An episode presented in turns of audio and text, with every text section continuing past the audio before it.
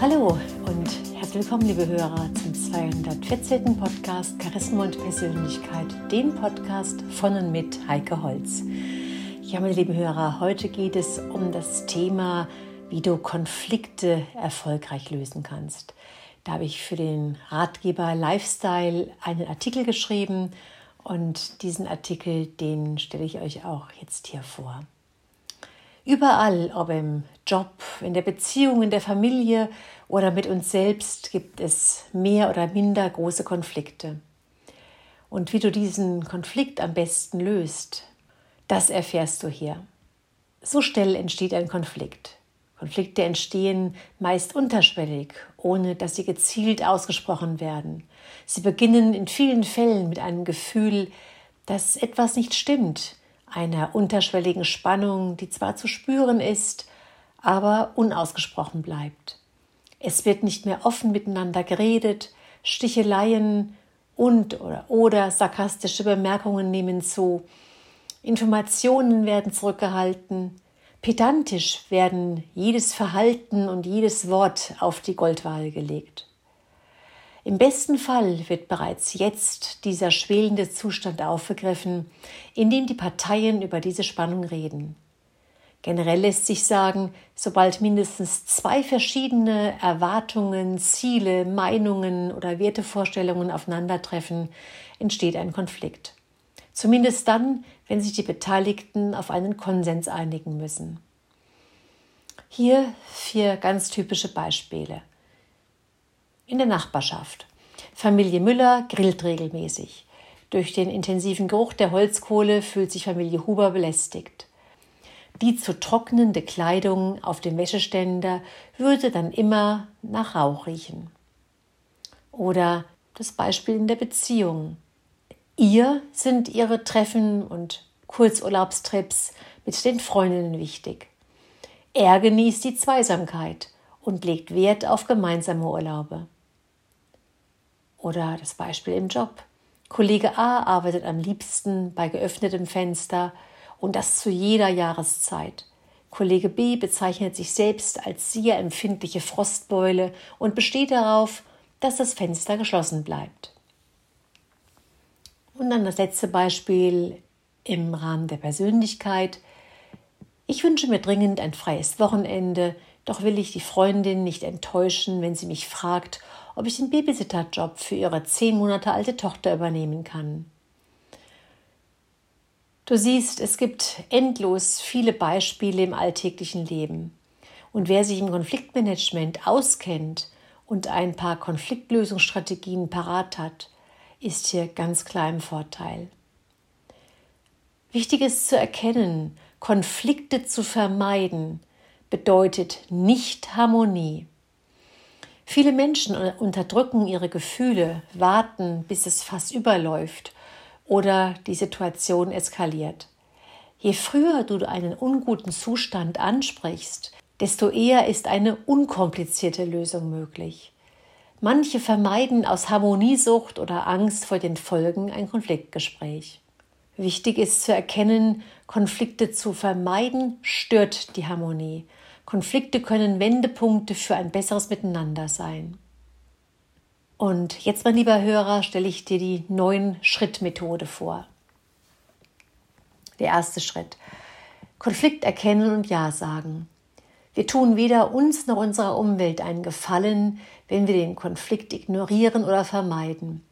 Der ungelöste Zustand löst oft Wut, negative Gefühle, schlechte Stimmung, Auseinandersetzungen und Streitereien aus.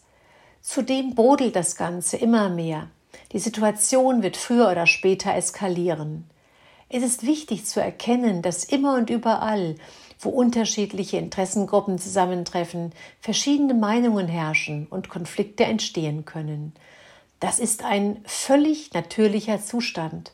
Daraus resultiert, Konflikte sind kein Anzeichen, dass Menschen nicht zusammenpassen. Die Unfähigkeit, diese zu lösen, dagegen schon. Zweiter Schritt. Die gute Absicht des anderen. Es gibt keine falsche oder richtige Position. Die Ansichten beider Konfliktpartner haben ihre Berechtigung.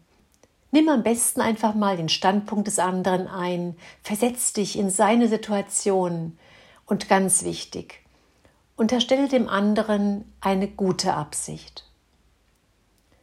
Dritter Schritt. Gesprächstermin vereinbaren. Bitte deinen Konfliktpartner um ein Vier-Augen-Gespräch. Überfalle den anderen nicht, schon gar nicht im Beisein Dritter, sondern lege gemeinsam einen Termin fest, an dem ihr euch in Ruhe über das Problem unterhalten könnt. Vierter Schritt. Der Schlüssel zum Erfolg ist die gute Vorbereitung. Beantworte dir bereits vor dem Termin folgende Fragen. Worum geht es in diesem Konflikt? Wo liegen die Ursachen? Wer ist bis jetzt an diesem Konflikt beteiligt? Wie ist dieser bisher verlaufen? Welchen Anteil hast du an der Aufrechterhaltung oder gar Verstärkung des Konflikts? Was genau willst du ansprechen und welche Ziele verfolgst du in dem Gespräch? Fünfter Schritt. Der Beginn eines erfolgreichen Konfliktgesprächs. Die gegensätzlichen Positionen benennen. Wer vertritt welche Interessen? Es ist wichtig, diese verschiedenen Standpunkte auf den Tisch zu bringen, damit das Gesprächsthema eingegrenzt ist. Sechster Schritt. Darlegung der eigenen Meinung. Beide Konfliktpartner legen ihren Standpunkt dar.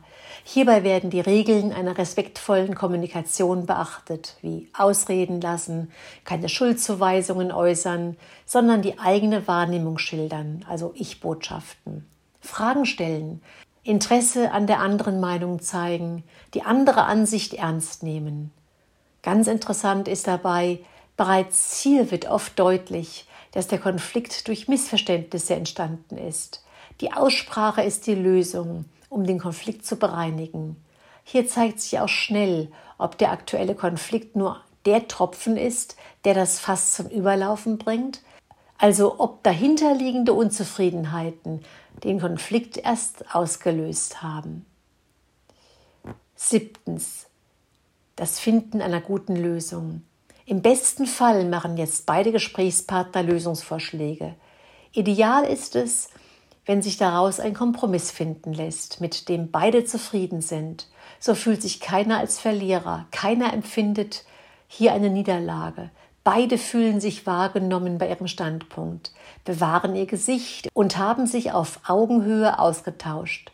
Das Ziel sollte nie die Niederlage des Gegenübers sein, sondern die Einigung.